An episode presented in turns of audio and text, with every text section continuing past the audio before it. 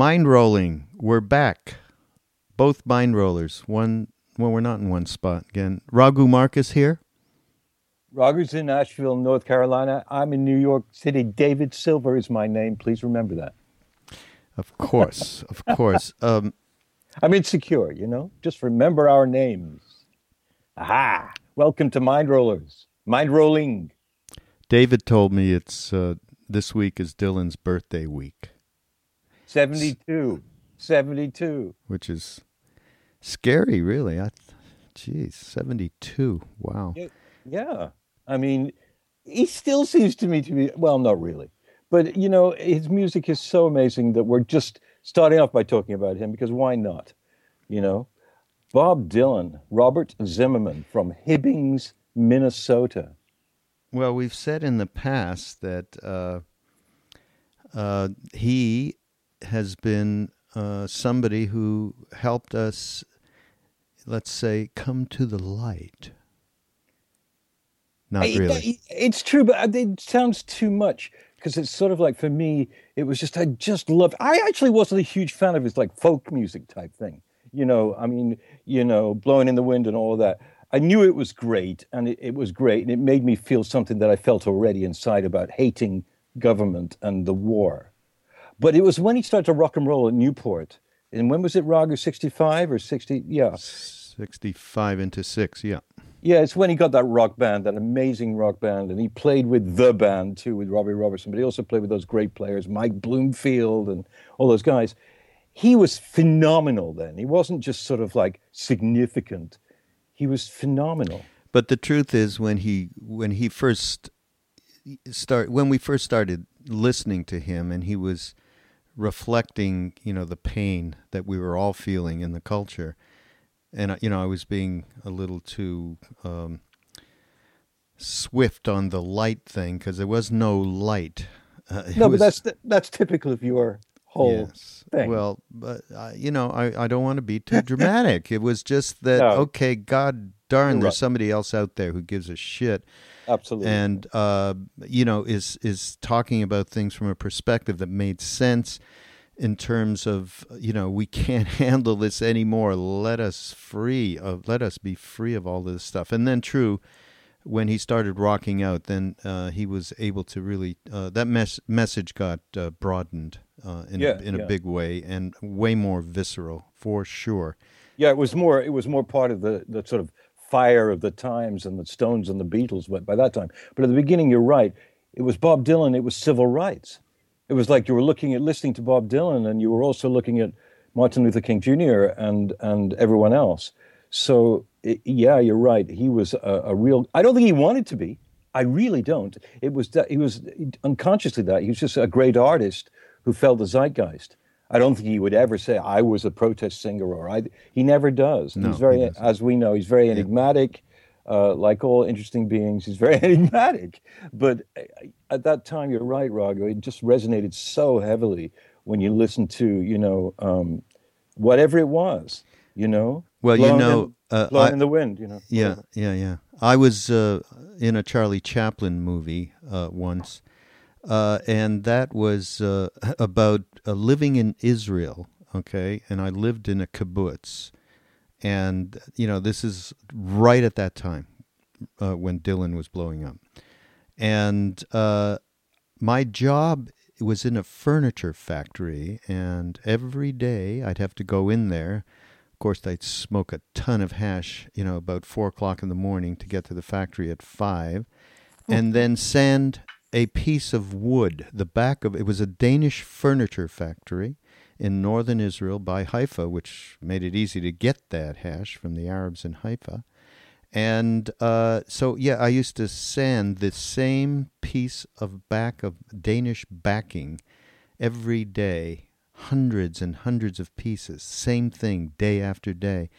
But they'd pipe in music, and I remember in their little playlist, Maggie's Farm was it played all the time, and it was like you know I was in a Charlie Chaplin movie, like in the factory or something. You know, and, it's funny, Raghu. I have to interrupt you because I didn't know why you mentioned Charlie Chaplin, but now I do. But you know that they often, often compared Dylan to Chaplin.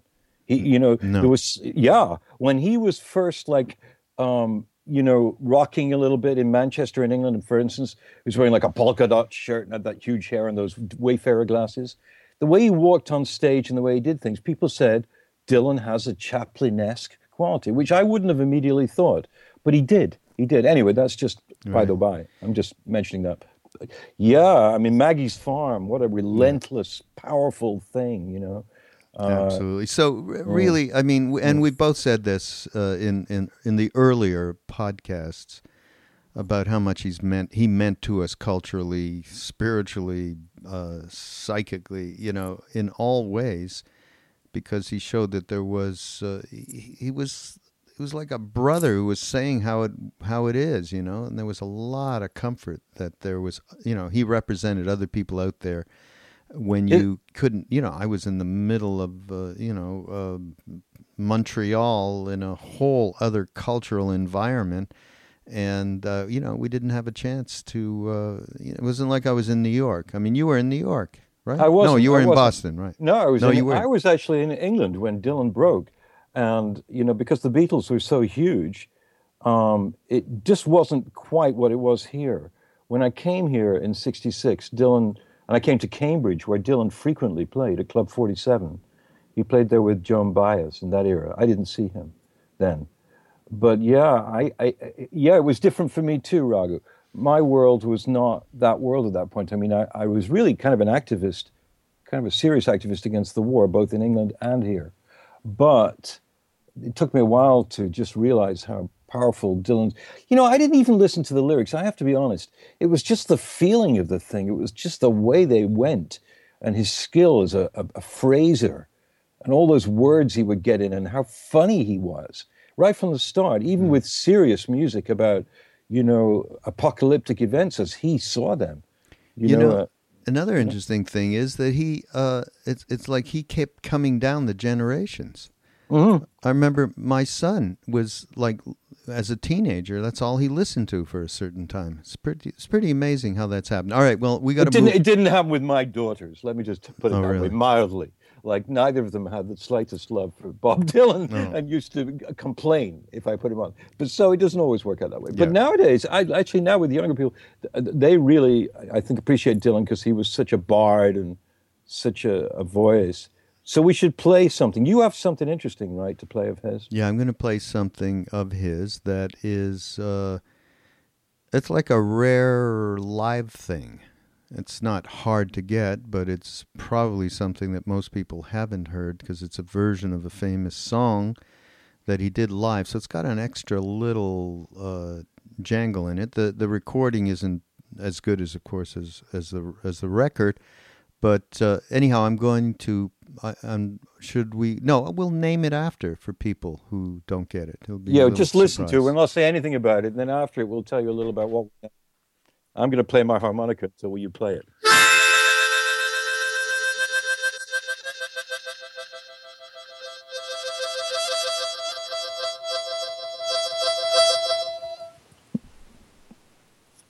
Bob Dylan. That's not Bob Dylan. Here is Bob Dylan. but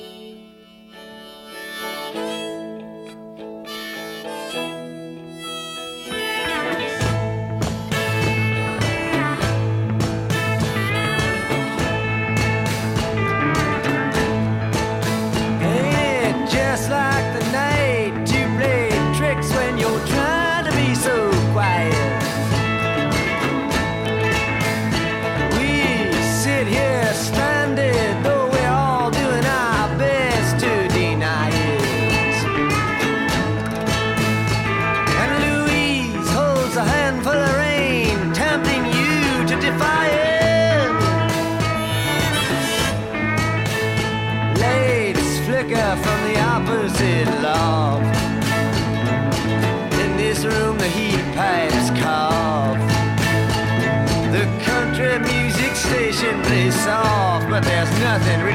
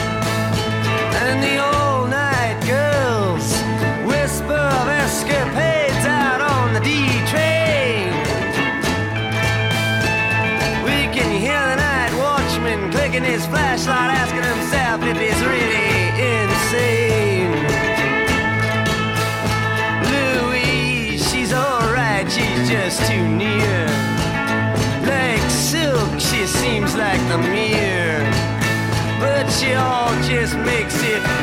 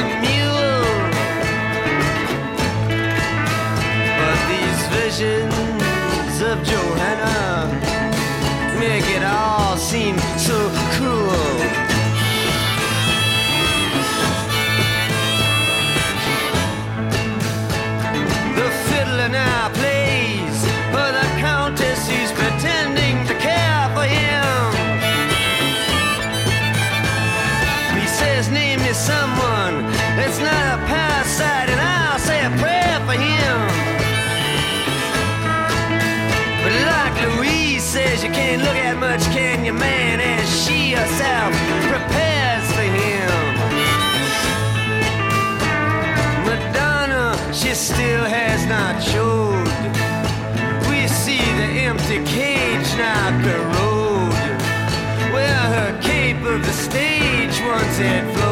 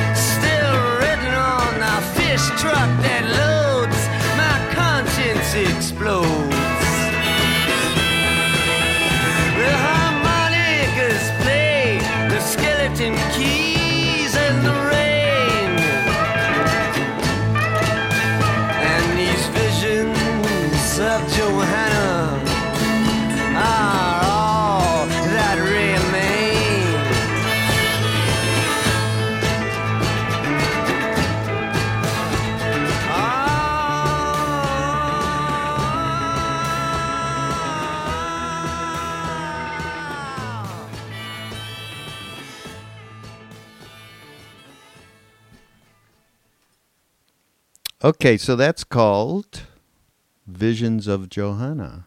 Remember that? Yeah, Blonde on Blonde, my favorite album actually of his, and many other people's too. When he not only matured as a rocker, but he became so lyrical and beautiful. The music was incredibly sort of hypnotic. Visions of Johanna was a really long track at least six, seven, maybe nine minutes. I don't know. Well, the original track was this. This on this uh, this live version he actually did a short six, just over six minutes. It's so just captivating music. There's not I, to talk about it. Almost reduces it. It's so it's so wonderful. Happy birthday, Bob. That's our happy birthday part of our happy birthday Bob Dylan special yes. podcast. Thank you. All right. What, what, you had some other stuff on that mind of yours. What is it? Oh, well, um, you know, I was just thinking about Bob Dylan and those days, and we've received, Raghu, as you very well know, a, a bunch of letters, emails, apart from other things, comments uh, on the uh, Mind Rolling podcast website. We received a lot of emails from people uh, being very uh, enthusiastic about listening to information from us, remembrances, ideas, fantasies, whatever, about those those times uh, when what is happening now, in many ways, was started and initiated, if not completed, of course, but certainly in terms of social activism, certainly in terms of the place of music, of of you know, it, it, there's a lot of similarities, but some of the things that we take for granted. Um, people who just weren't born then, uh, you know, like to hear about. Not out of any kind of reverence, but more out of resonance. They know, they sense what it is. They know what it is. So when we go into details about it, um, it's really amazingly interesting for people, and um, more interesting for them than it is for us, probably. Uh, but so, what are the things that are most that come to my mind? Is how, for me, music was the sort of stimulator. It was it was a diving board. It was a springboard into a different reality. You know, with with Dylan and the Dead and the Byrds and Buffalo Springfield, the Beatles, Stones. This was overwhelming. There were literally hundreds of bands that were all moving us, shifting us into another place. What I'm interested in is how that shift then suddenly, you know, combined with psychedelics and then with with politics and then with forms of stabs at spiritual pursuit, if you like. And that um, it, it all seemed so serendipitous to me at the time. But now looking back, so many millions of people had this experience of proceeding from just that sort of rebelliousness uh, to psychedeliousness to spiritualness and a lot of people had the same books that they read without knowing each other. And not everybody found gurus, but everybody knew about the gurus. And it was a development. Now, it's something very much evolved, and in some ways is actually evolved, it's progressed. And in other ways, um, people who are doing yoga now and, and are involved in social activism and the food chain and everything else they're very interested in what was going on then that made this all sort of sprout, that made it jump out of the out of the cultural and, and, and political and social and spiritual atmosphere right into our faces, and we were all affected by it. What was it? And what it was was, uh, I don't know, it was a miracle, I think. I don't know either. I mean, it seemed to flow in and out of each of the things that you've mentioned so uh, seamlessly. Uh, the, music fit with the, you know, the, the psychedelic drugs. The psychedelic drugs led to uh, an, un, you know, the only way you could understand outside of your senses what the East was bringing. So it really all fit together like a glove. And you know what? It's to me, it ain't no different today. You know, and it's just, I mean, you know, there's some nostalgic thing. Certainly, you get, you know, a Dylan from that time. I mean, you know, it's a, a masterful thing. The guy's a, a, you know, a genius from back then. Uh, but I don't think it's any different today. I really don't. I think people are being. I mean, I think music is still a huge thing for for people, and I think, um, you know, I think more so these days, the experimentation with psychedelics is becoming uh, even more prevalent in a positive way rather than in a you know let's do a joyride, take a bunch of acid, go down and you know and do you know dance all night to electronica or something. Uh, so I th- so in that way because things are so, hard and so horrible these days. I mean, geez, it's pretty bad. Um, I you know people are being pushed into wanting uh, investigating these things way more than maybe in the previous uh, you know 20 30 years i mean there was a dormant kind of you know from in the 80s and 90s i don't know but it seems to be by the way that the feedback that we get and that i get in, in the other work that i do that you're right there is a lot of uh, tremendous interest and it's of a very substantial nature. So uh, you know we've we've hooked this thing back and forth from from the earliest pod or the earliest podcast. We have all of you know six months of podcasts. we're like we're you know old hands here, but um, certainly in the earliest podcast we did talk about how strongly we felt the connection was between what we went through then and what is going on now and what people are going through now of of you know newer generations. So I, I, I honestly, I mean, maybe it's because before the '60s and all of that, all of what happened with music, psychedelia, and Eastern spirituality, it, you know, aside from the beats, it was pretty much of a deep hole of like, you know, Eisenhower era stuff, right? Yeah, absolutely. And it was a major exception for someone to, for instance, even talk about Buddhism or, or travel to Tibet or anything like that. Uh, because it just, it, it, all you have to do is watch Mad Men. I mean, I, I, I hate to put it like that, but there's a lot of richness in that particular TV series of what the sort of hollow materialism and the escape after World War II and the desire to own, to own, to own, to own, and to get more and more prosperous and to get in the game was, was rampant. And it didn't break really until the 60s. And then it only broke for a percentage. Well, like you know, Kurt, you know, Kurt Vonnegut has this word that you, you know about, Karass, K A R A S S. And for those that don't know that word out there, it's the group of people that you are really a part of. It's sort of like a satsang. But in his, the way he writes about it, it's more like a kind of serendipitous, like it, it just comes up, these are the people in your life. And the people in our lives were very much involved in that world. But of course, uh, when you watch Mad Men, you see that there was that whole other world that people pursued that were not m- that much older than us, if anything, who wanted to be really successful in the corporate game uh, thing. Mm. And so that was parallel. And it's quite true now that people, you know, are still kind of divided. I mean, there's a, a large, larger group of people now who are very much involved in trying to make the world better I think there's a much larger group now than there was then, actually. And there's a much larger group involved in some form of practice or yoga. But there's also, you know, uh, millions of people who watch Fox, for God's sake. And I'm not going to make any bones about that. It's just like if you watch Fox and you believe it, then you need help. Um, you know, I mean, it's just those that people are still. Gee, what? Boy. What? Well, that's I mean, kind of racist.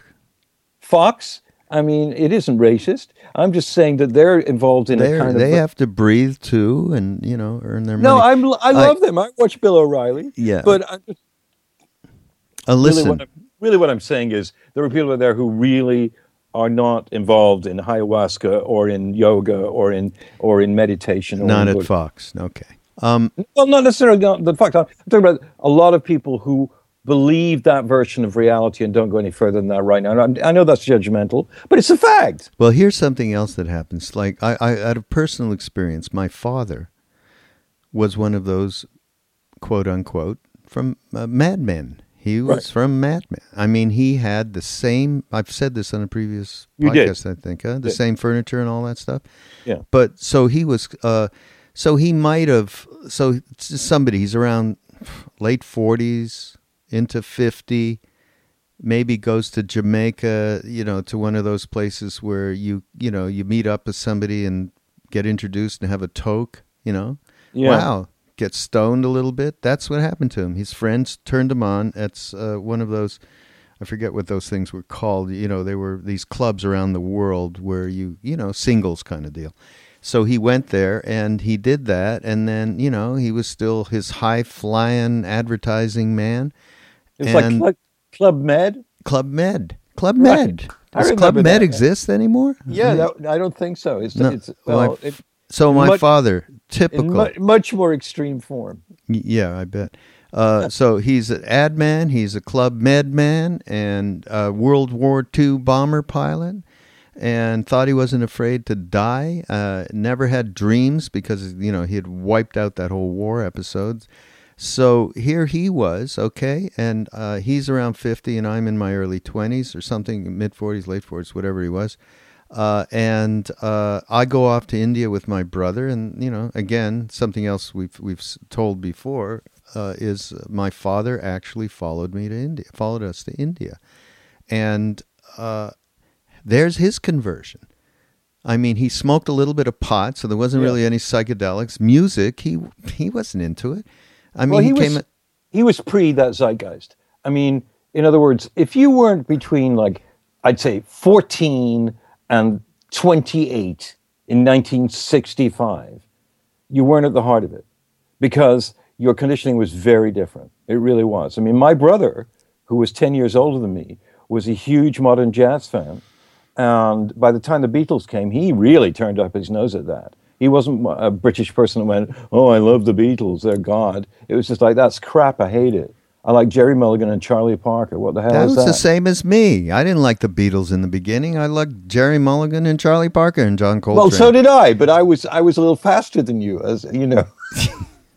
I, no, but I was there. They were from Liverpool. My family was from bloody Liverpool, for God's sake. There was a lot to identify with. I really got the Beatles.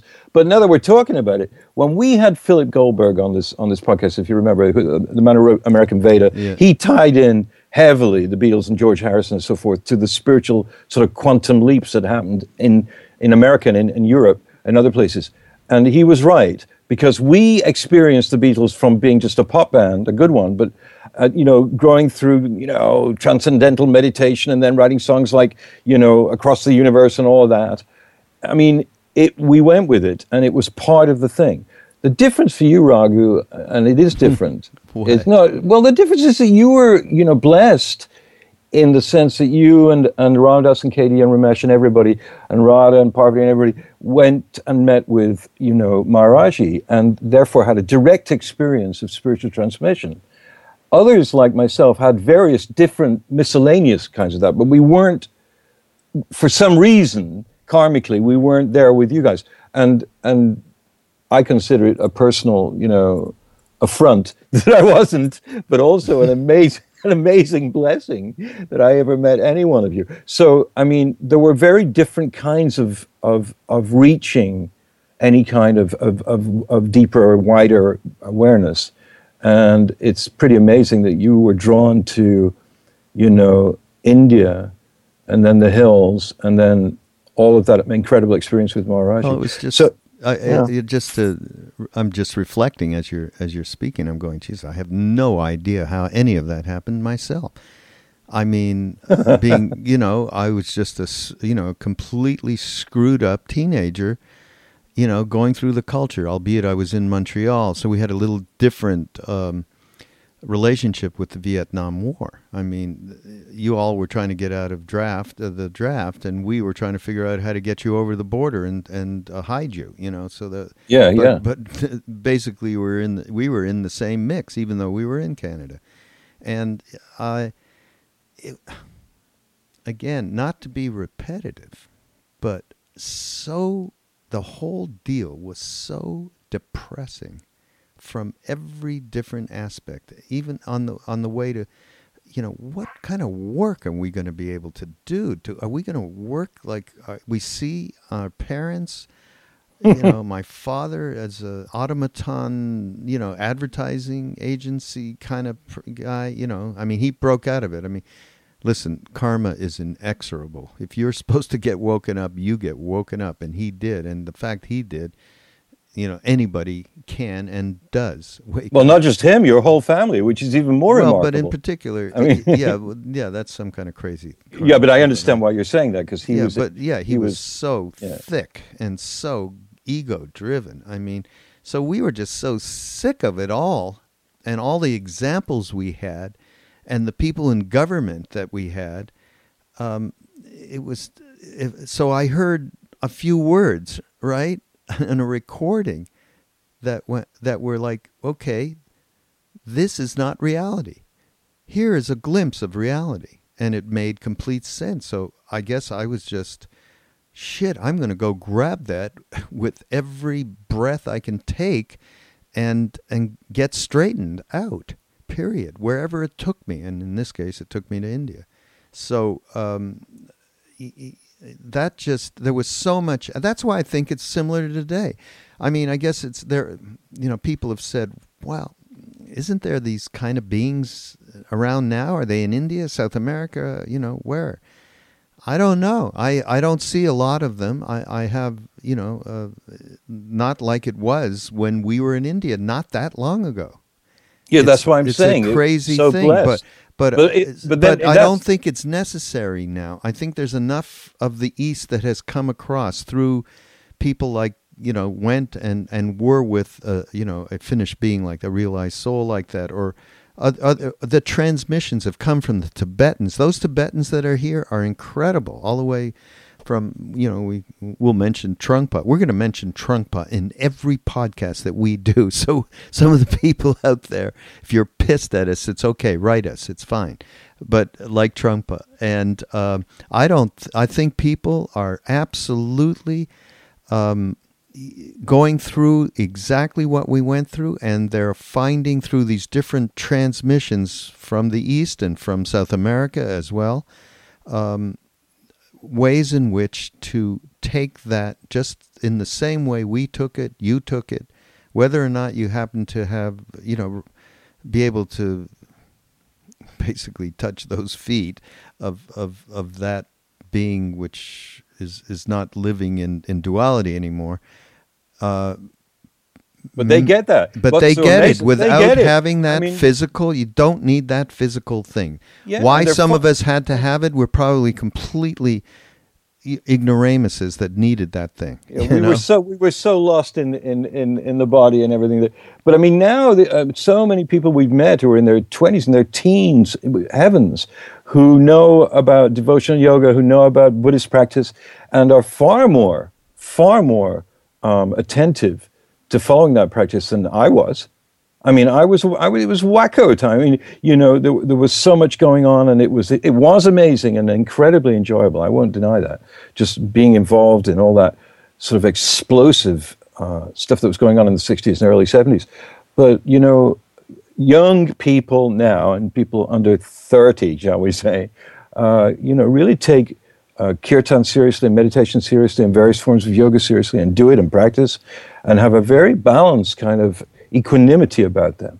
You know what they Uh, what You know, people I really am amazed. You know, I think people take seriously that uh, you know it's time to um, take action as well, coming from the right place, coming from a, a compassionate place. You know that uh, I see so many people um, that are involved. Now, I'll mention Social Venture Network. I think we've mentioned that before, and and we're going to delve into that more in future podcasts around social action. But I really do. I mean, people are doing positive things from the right place, not from the place of, um, you know, doing it from your ego and causing cause and effect. You know, you know, in in just a different way.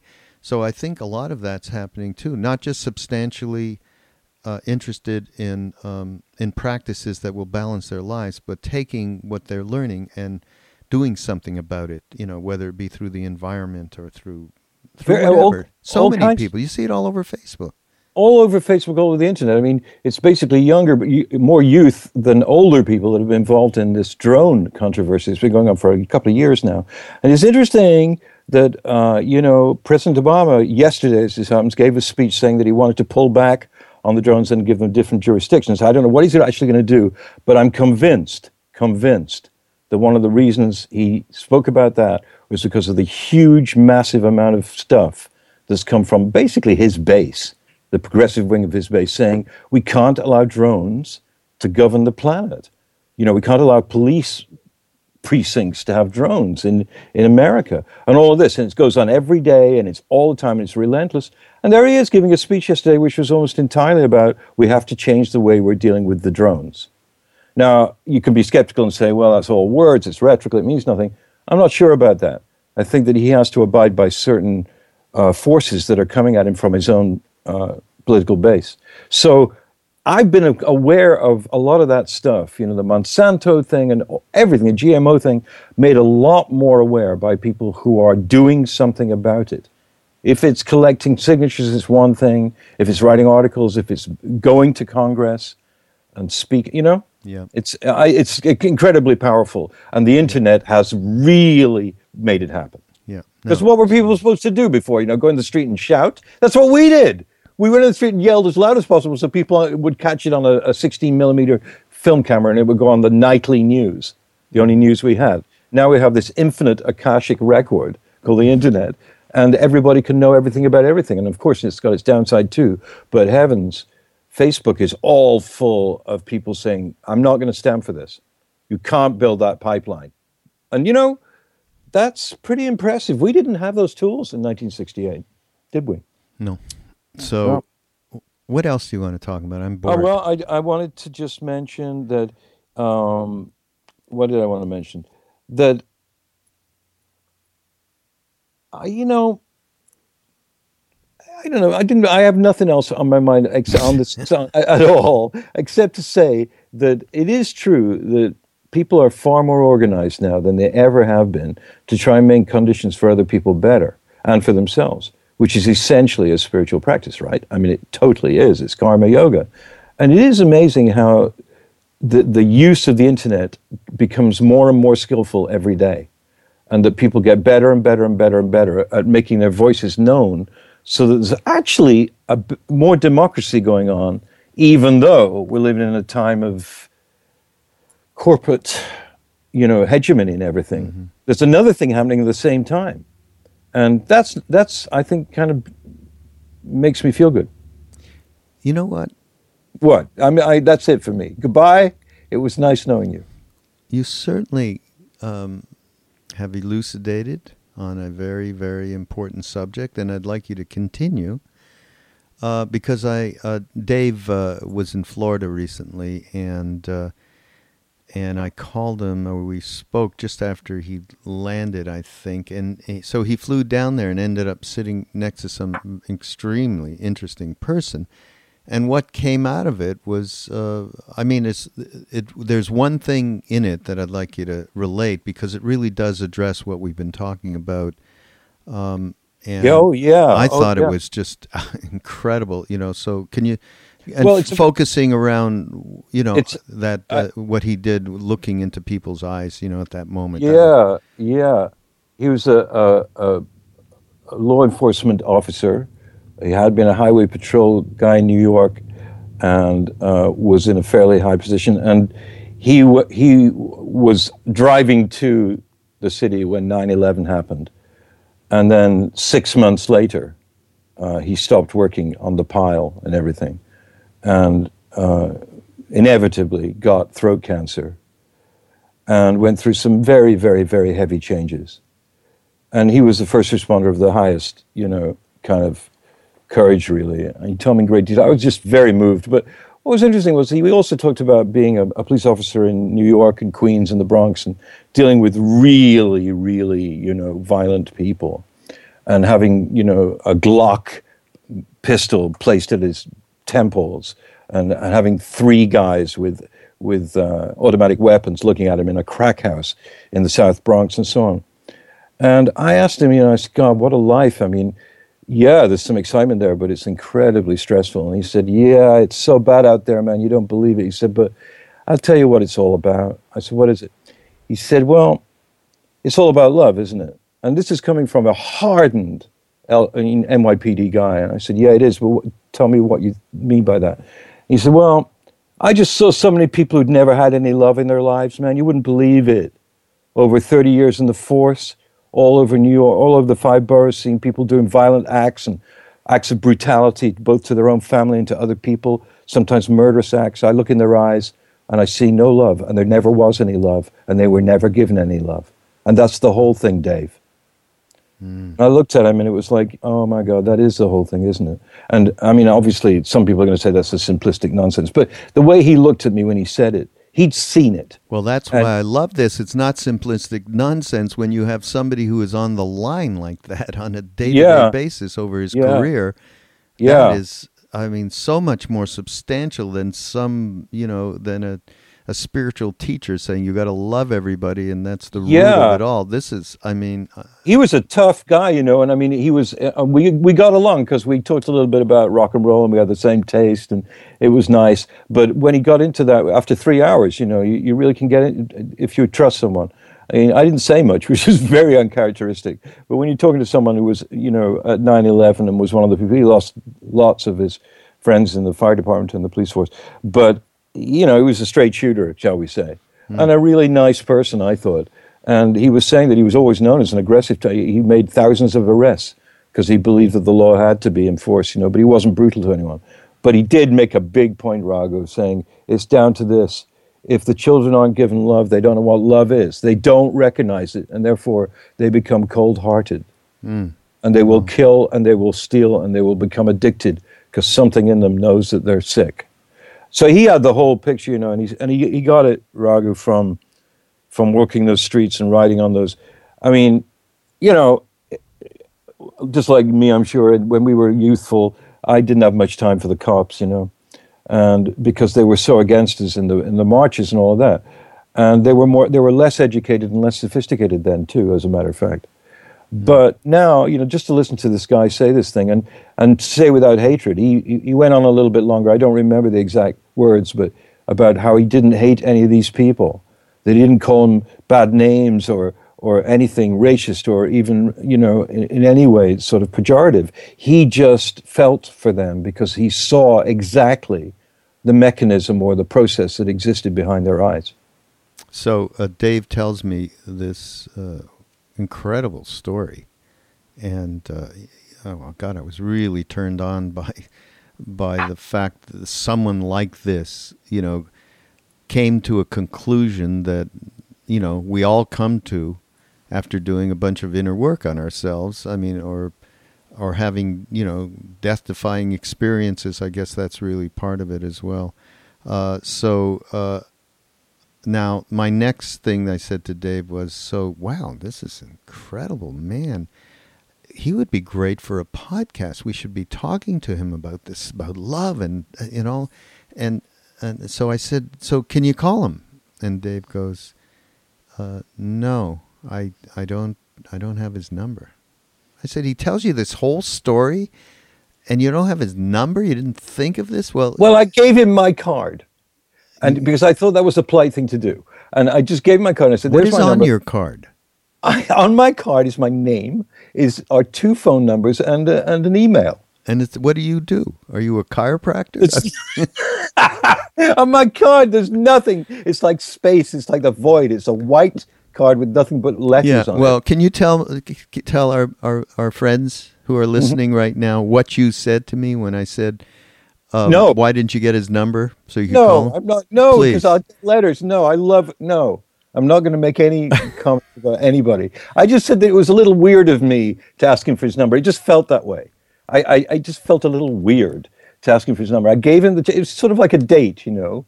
I mean, you sometimes can't ask, or I couldn't ever ask any person of the female gender, can you give me your number? I could never do that. I was too scared. So I would give them my number. Dave never say, had a girlfriend till he was 38. Did you this know is not true. I was I, I had sexual experiences at 15. and not since. I don't think we want to hear about them at all. Were they with men? I can't remember them. What are you talking about? Um, but basically, you know, uh, to go back to, I, am not going to use his name because I actually hope he calls me and, and we, we can talk. But the, the truth of the matter is, um, you know, people who work in the real world and have to deal with the public, not necessarily in such an extreme condition as cops, but you know, nurses and people working. I mean, people who are working, unlike me and Raghu. Um, you know, no, he works a little, but no, they they get, they come into contact with some real amazing stuff that makes them understand a lot about life. Um, and we don't appreciate the fact that they have those wisdoms sometimes until we get the chance to talk to them. And we don't get the chance to talk to cops that often. I don't go around talking to cops. Well, I was arrested a couple of times uh, Well, in Montreal uh, by the police. Yeah, they were right. Well, they were looking for pot, and uh, Oh well, I know. No, but you know, so I mean, but it gets back to that simple maxim, doesn't it? That you know, you can go to all the analysis and therapy you want, but you know, um, many people on the spiritual path too will talk about how they had very, very abrasive childhoods, and it, it was almost destro- almost destroyed their ability to function, and that then the '60s happened, and there was a collective sigh of relief in the sense of there's more people out there who feel this way, and then there's this great music that goes with it as a soundtrack, and you know, and there's also um, you know a lot of a lot of um, love and a lot of sex. I, I knew that. People tell me that. I, I didn't have it. But, uh, you know, I, it, was, it was an amazingly wonderful time. But to get back to the parallels, which is what I think we were talking about, uh, it is just as much a joyous time for people now. Uh, well, they- what- joyous. What do you mean joyous? well, if they're uh, on in, in a practice, they can rise above the disgusting social and political pressures that are going on.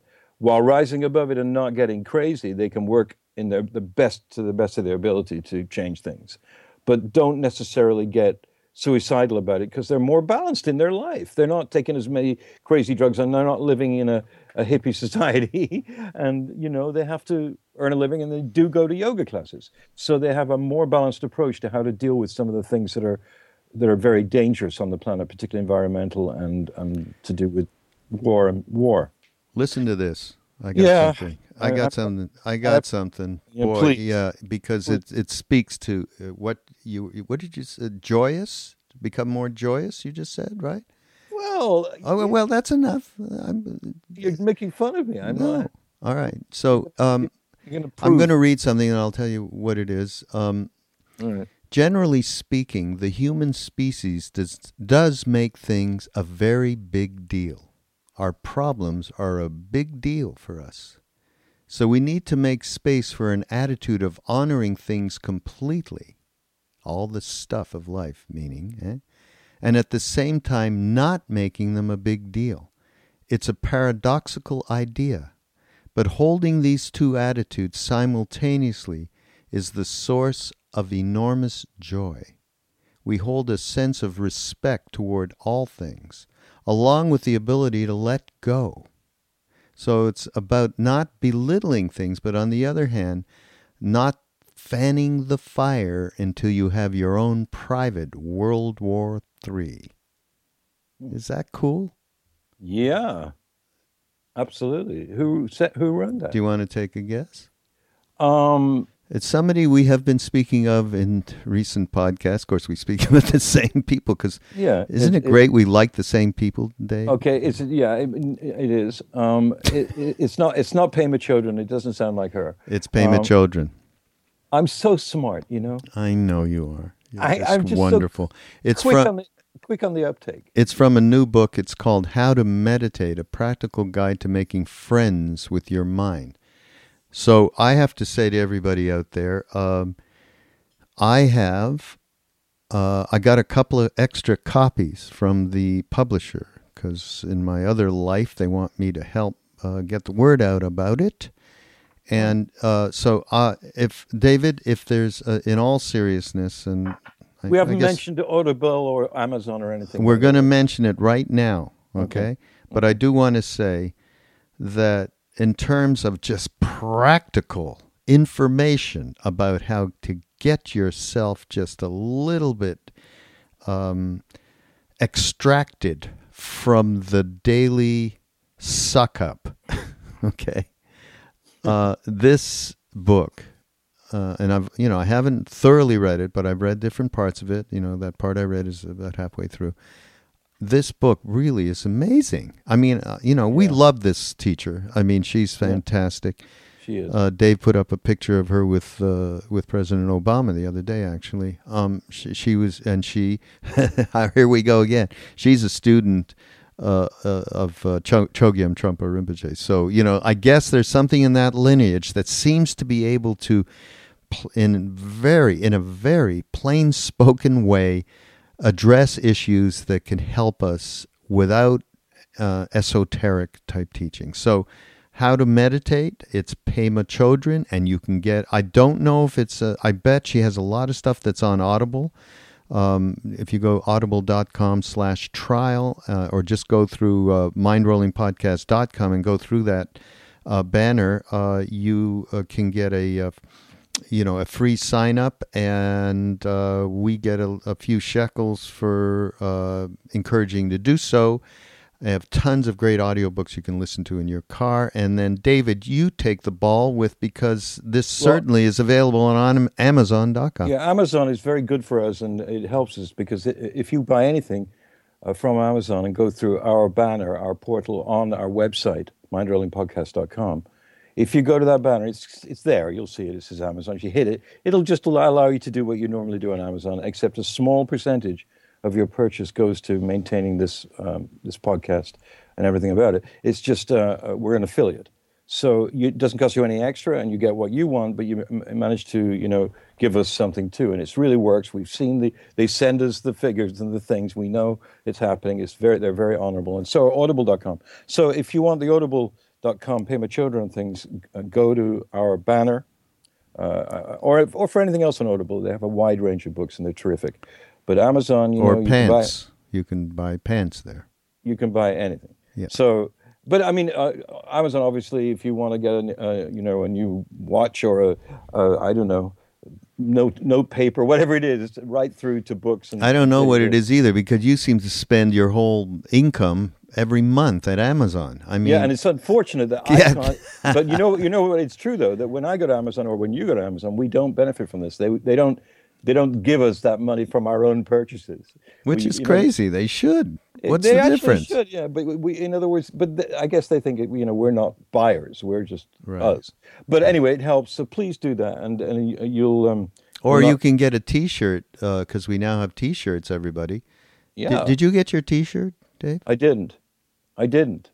What I got we the do? mu- every every you got. I, we gave you a mug. Maybe No, you, you give me a mug. You, next time I Did I'm you- see, you didn't send me one. I'm going to get it from the place. I want the maroon one, the maroon one, which was my idea, by the way. Maroon, How come you haven't gotten a T-shirt? because Why you didn't send you didn't send it to me. No, well, 'cause you didn't send the money. You got to oh, send the the money. money. Yeah, Oh, I have to pay for. Oh, all right. I'll send the money. It's well worth it. I paid for the T-shirts. You got to buy one. Yeah, but those of you who like us out there, all of you, uh, it, you know, when you want to buy something, either a T-shirt or a mug or anything on Amazon or Audible.com, it really helps us, and and you can donate to if you want to, if you have that kind of discretionary income, which few do. But um, we we totally appreciate that whole thing. It's important to us. And uh, what else were we going to? Oh, Pema Chodron. Um, she is well worth every imaginable amount of time to read her because when you're reading her, uh, she just simply uh, knocks you out of sleepiness, is the way I put it. She's got such a great style. I mean, just uh, you want to listen. To, you know, here's a chapter heading: "Drop the story and find the feeling." How cool is that? yes. Uh, If you if you want another form of Buddhist uh, practice, go to our uh, the person who is really very important to us, which is Jetsun Khandro Rinpoche, the head of the mind rolling uh, lineage, and she's written a book called This Precious Life, and you can also get that on Amazon. And it's it's a different kind of approach to how to deal and use the practice in daily life. But uh, there are so many of these uh, incredibly uh, articulate, communicative, accessible Buddhist teachers around now. We yeah, are and that's big- what we were talking about. You know, Yeah, that these sure. rays from the east are so well established here the, that uh, you absolutely there isn't any difference in my mind being able to um, to touch the feet of that wisdom It doesn't Right. have to be physical feet. That is so available here that uh, it it it really is uh, full circle, really, from when we grew up in the late '60s. It is full circle, and uh, so I I you know we bring up people like this. Obviously, she's still alive. We're not talking about her as a siddha, as a com- you know as an enlightened being or anything like that. We're talking about her as having a ray that she she can share. I mean, that's another. The sharing of this information now, uh, obviously through technology, is incredible. But what's even more so when you speak of the Tibetans, and you know, you guys know how much David and I. I mean, we're we are very much into the Tibetan, uh, the Tibetans, uh, the Rinpoches, and and so on. Um, what happened, you know, when China went in and did what they did, and and His Holiness had to leave in what fifty nine, um, and since that time is extraordinary how awful it has been and how what is happening what is happening right now to the Tibetans in Tibet uh, and you can't even mention his name uh, is so horrible. And then look what's happened here how strongly it has taken birth Tibetan Buddhism in, in America I mean it's just a, a quite wonderful uh, phenomenon, and you can see, you know, get a glimpse into into the mystery. I love that too. I mean, we we just, uh, as you know, Dave, and I was uh, recently uh, moderating a uh, retreat with Roshi, Joan Halifax, and Ram Dass uh, in uh, in Maui. Lucky me. Right, right, right. Um, but she, uh, we we did a podcast uh, with Duncan Trussell, as you know, you all well, many of you, most of you know, because we talk about him a lot too. And I just said, Duncan, bring along your uh, recorder, your digital recorder. And uh, we had dinner, and then I said, just bring it out. And I said, here, this is. I introduced him in a way that uh, I hadn't before. He was a friend, and he I brought him along for dinner, and uh, talked to him about you know his his level of interest in in sharing uh, what he's learned in life about getting straight you know inside himself and he did this fantastic podcast with them and it was a range of subjects by the way go to uh, Duncan Trussell.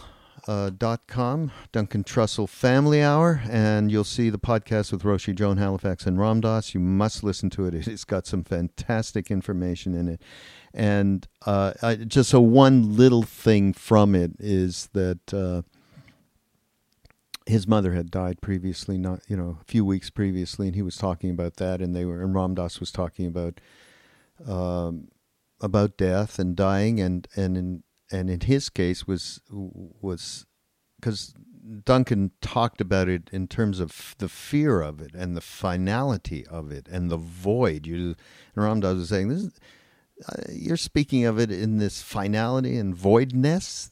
It's rich with substance. It's it's rich with love. It's it's uh, you know you move you know you move into a a space which fills you up, and yes, you do leave your little identity behind, and there you know. And he was describing a quite wonderful uh, bardo, as they would say, the Tibetans would say. And uh, and then Roshi said, and so he said, "What do you think, Roshi?" And she said, "Well, you know, there's a lot of different scenarios, you know, that that come from many different traditions about what really happens when you do leave."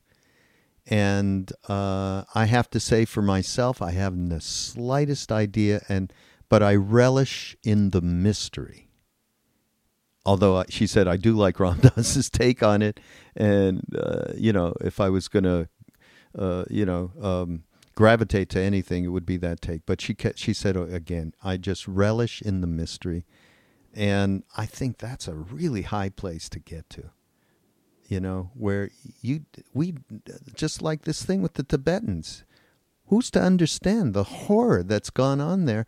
and yet the uh, the richness that we take advantage of now. How does that work? what what is that about? So uh, I just uh, I'm I'm I'm really. I feel like if we can have more honoring, and I love what uh, what uh, Pema said in, in this book. You know, just you know, honor the stuff that we have to deal with, but don't make such a big deal out of it. And and most of all, honor the mystery of what what what it is that brings us together in the way that we come together. Uh, and and I I think uh, David, you are absolutely right in saying you know the availability of that and the presence of that in this uh, new generation uh, is so thick and palpable. I think that uh, it's it it gives us a whole new a glimpse of of how what happened to us in the '60s is is so parallel with what's happening now in a in a in a much different way. I think we were we uh, potentially there was more narcissism back then. Yeah, we were absolutely. seeking seeking for our own identity. Yeah. Now people are seeking to help other Yeah, absolutely. individuals and to kind of get over the idea that this personality thing is so damned important. Don't make such a big deal of it because soon it won't be, and you'll be another thing. So yeah, I think they're more they. We're all in this together. So Yeah, it's not know, a day, and absolutely not a day. Although you know we are pointing to to what's happening to, you know, people in their, uh, you know, more formative years in their twenties and thirties. Uh, Yeah, in this I mean- case, uh, and and comparing it. So, um, honor the mystery, Dave. Yeah, if you want to read a book that will make all of this feel different, read uh, Jed McKenna's Theory of Everything. Oh yeah, you told me about. It. I haven't. yeah, I haven't well, gotten I, it yet. I, have just finished it, and it's it's. Uh, I'm not going to say anything about it. It's all about really three words: I am, backstroke, consciousness. I am consciousness, and that sounds. What is that? Well, it's it's been said by many masters, but the way he puts it uh, is also very healing in a way because. Uh, it just releases you of certain kinds of tensions. This book, that's all I can say. Uh, it's a quite a harsh book in some ways, but uh, it's another recommendation. If you if you go to Amazon, you'll find it there. Uh, All right. well, my head is swimming now from uh, you know a lot of books, yeah. It's a lot Well, of books. uh, You know, it's like Larry David, Particularly you know, smoking driving. pot and then you know watching TV all the time. Stop watching TV. Will you read a book for God's sake? Well, that's all I do is read. But I mean, the thing is, if people are driving, which I- You I- watch that horrible rugby, whatever. Not rugby. What did you watch? You call it football. It's I'm not going to talk about this to you because it's very sacred to me. And there are other people out there who love people like David Beckham and and and, and Lionel Messi. And football is what it originally was. nobody ever heard of these names in their entire. The David Beckham because he's married to the Spice Girls or some crazy the, bullshit. The Champions League final, which goes on tomorrow in, in, in England. so you'll be in front of your TV all day long. 1.6 billion people will watch that.